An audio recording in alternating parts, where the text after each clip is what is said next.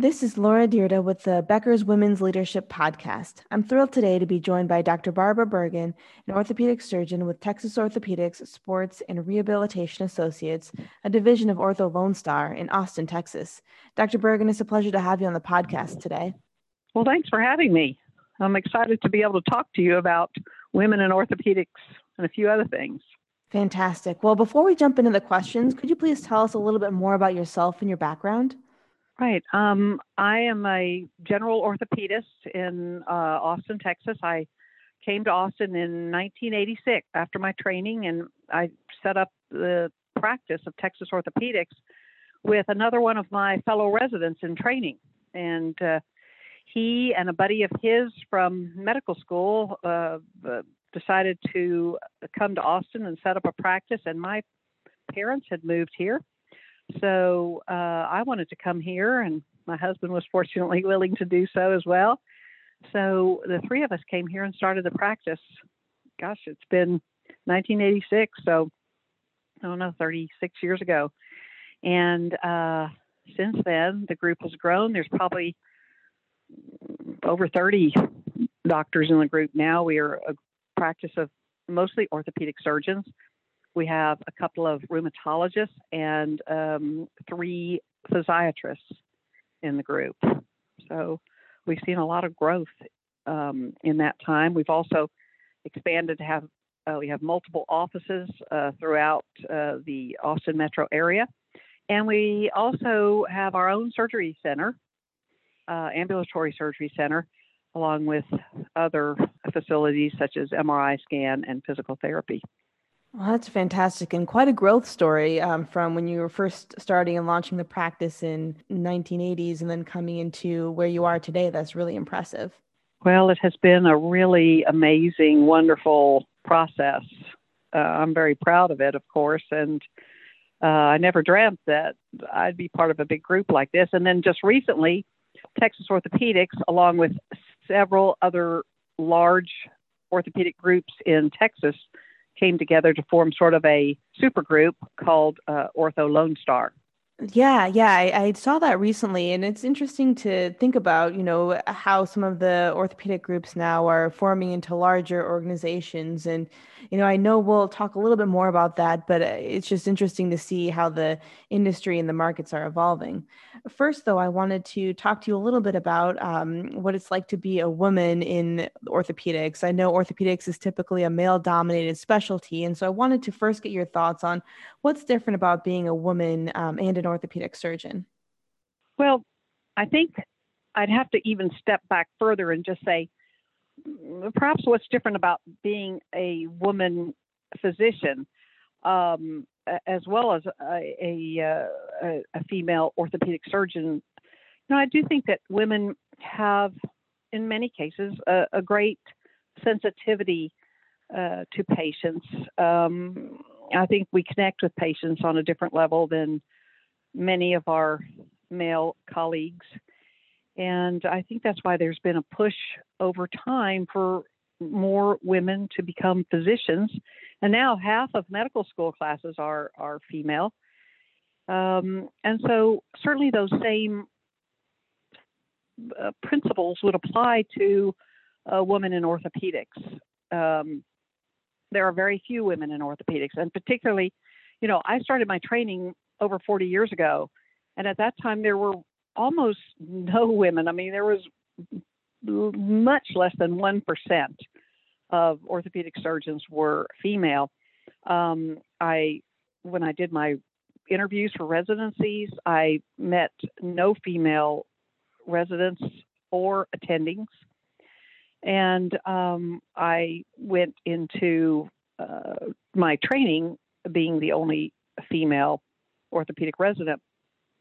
And I would have to say there were some difficulties, and um, uh, but it was not anything that I couldn't overcome. Uh, you know, there was uh, it was not there was not I wouldn't say any malignant attitudes towards women in orthopedics. It was just that women were were perhaps um, not considered uh, in the same way that men were you were just sort of odd odd man out or odd girl out. You know, if I go to uh, if I went to an orthopedic meeting, there would be no other women. Uh, the the good thing was that the restrooms were empty uh, during breaks, but um, uh, so it, was not uh, a the same feeling of camaraderie that you had, say, with the internal medicine doctors in in training or uh, the OBGYN physicians. Um, so but you know, once I started my own practice, uh, that was kind of an amazing thing to be able to do because if I had joined another group at that time of all male orthopedic surgeons, I think it would have been very difficult for me to have um, had the kind of practice that I've been able to develop and also had the kind of group that I've been part of. So, um, uh, things are different now. Uh, there are more women in medical school. Women are being recruited into orthopedics. It's the sort of it's the last frontier. Um, the uh, I think orthopedics has the least number of women uh, in residency and in practice of all the specialties, uh, including neurosurgery and urology, things where you really don't think of um, uh, of women uh, typically when you're uh, thinking of those specialties. So we just got our first female uh, orthopedic surgeon. Our, our last new uh, partner in the group is a female. So there are two of us now, which is pretty cool. I can imagine after so many years of being the only woman in the room or one of very few, it's, uh, I'm sure, very rewarding and exciting to have another woman in your group as a partner. It is, and of course we bonded immediately, and um, and and so uh, now we have plans to try to get a third, because I'm uh, four years. I'm I'm 66. I'll be retiring in about four years, and um, uh, I want to have another female in the group before I leave. That's fantastic. Now, thinking back to your early days in training, especially, what drove you to keep going on orthopedics, um, especially when there weren't many other women there or really any others at all? Yeah, that was a weird thing because most in, in my medical school class, there were like three guys who really wanted to be orthopedic surgeons from the very get go. They're like, I'm going to be an orthopedic surgeon. I actually wanted to be a psychiatrist. And um, and so I kind of had geared my my rotations uh, during the clinical years to to uh, be a psychiatrist, and I thought I know I'm going to hate surgery. Um, I'm going to hate the surgeons, uh, and I, but I decided to do my two surgical electives in subspecialties in which I could hone my psychiatric skills on patients in pain. So I did a rotation in neurosurgery and orthopedic surgery. And I went to school at Texas Tech, and the residents at Texas Tech were just really lovely people. And they, I was going to hang out in the clinic and learn how to put on casts and see patients and and really wasn't going to spend a lot of time in the OR, but they were just like, "No, you're coming with us. You're going to take out a screw," you know, so they made a little incision and there was a screw that needed to come out and I was just like, "This is so cool." And you know, a lot of times we most people who when you're choosing um, your career path, a lot of times you're influenced by mentors uh, and, uh, you know, clearly that is one way of deciding what you're going to do. And um, these guys were just seemed to be really enjoying what they did. And they really were interested in me participating with them on these cases. And I just decided to change. And everybody was like, that's weird because there's no women in orthopedics. And so, you know, I I just made a made that decision to change and started applying for orthopedic surgery residencies and there you have it.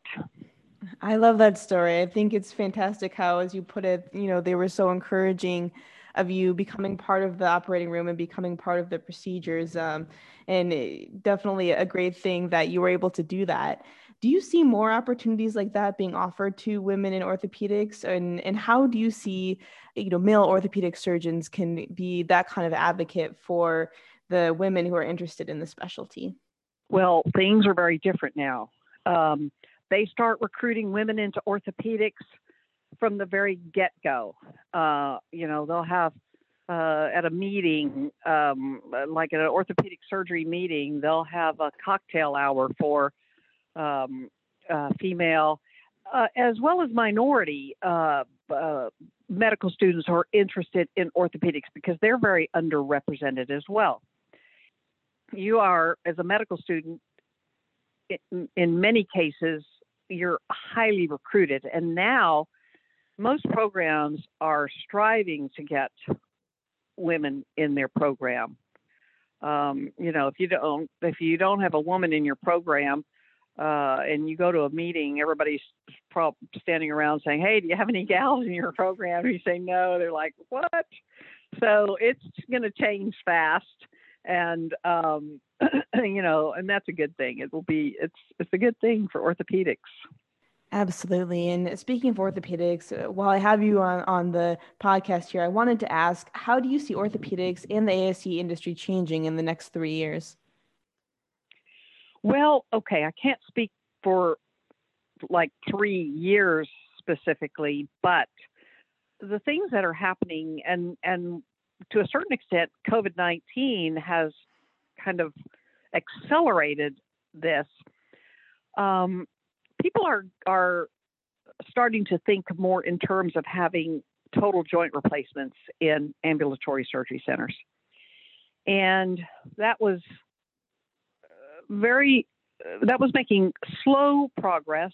Insurers were reluctant at first to pay for uh, total joint replacements in ambulatory surgery centers, and um, and patients were reluctant as well. It takes a lot of forethought to really uh, coach a patient through an outpatient surgical procedure as complicated as a total joint. I mean, we used to do, you know, when I began my training, a knee arthroscopy would stay in the hospital for three days. Um, a rotator cuff would stay in the hospital for four days. Then all of a sudden, we were like admitting patients for overnight 23 hour observation. And so we were still putting um, uh, anterior cruciate reconstructions, shoulder um, uh, shoulder procedures in overnight, rotator cuff repairs. So, so that transition even took a long time to occur. But now it's looking like total joint replacement is going to be done more and more in the ambulatory surgery center setting, uh, especially on healthy patients uh, with who are not on Medicare. I mean, Medicare has not yet. Uh, they may have said they're going to pay to have surgery uh, to allow surgery in ambulatory surgery setting, but they the the amount that they pay is so little that it barely covers the cost of the implant and um, the other equipment that's necessary to perform the surgery. So I think it's going to be a little while before Medicare patients will be done uh, outpatient. But as we know, I mean, Medicare patients are older and often have other medical conditions uh, which may be better taken care of or addressed in the uh, inpatient setting. Absolutely. Thank you so much for going through that with us. Now, my final question before we wrap up here is uh, talking about leadership. What advice would you give to other women who want to get into the orthopedics field? Well, first of all, I would tell any medical student to go into medical school with an open mind. Um, a lot of people come to medical school with a sort of a predetermined plan, but search for mentors and people that you want to emulate. um, you know, when I went into medical school, I didn't necessarily want to want to be a psychiatrist. I went through a few other, you know, I loved OBGYN, the first time I delivered a baby. Um, I loved, um, you know, I I enjoyed ophthalmology. Uh, I did a little brief rotation during the summer in ophthalmology. So I, I really enjoyed a lot of the different specialties, as did my husband, who is also a physician. Um, uh, so have an open mind and then search for mentors. Um, and don't, uh, there really is no um, specialty which is uh, not appropriate for women. I mean, there uh, just there's just no limit. There is no limit. Um, that's the the key. There are there are no limitations for women. You might think women might think it's be very hard to be a surgeon and have a child. Well, I'll tell you from my personal experience. I got pregnant during my residency. Um, I mean, you can't say like it's an accident because well, it's not, but it was kind of me. I didn't really necessarily plan to get pregnant, and that was difficult.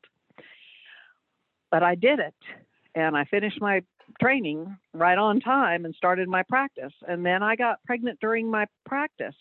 Um, somebody told me, a, family practice attending told me that if all if if no time is a good time for children, then every time is a good time for children and women should not be sitting back, you know, waiting until they finish their training, waiting until they have got they're successful in their practice before thinking about having children, because all of a sudden you'll be too old to have children, and um, so you know I don't want women to think that if they're an orthopedic surgeon, they're going to have a hard time having a family uh, because it's not true. I have two wonderful kids who are successful, happy children. I have I've been married to my husband for 40 years, and uh, so I have some great hobbies. So I think a woman can do it all. That's fantastic. Dr. Bergin, thank you so much. And a great note to end on that women can do it all. I think that's perfect. Thank you so much for being here today. We really appreciate your your time and your expertise, and I look forward to connecting with you again soon. All right. Well, thank you for having me.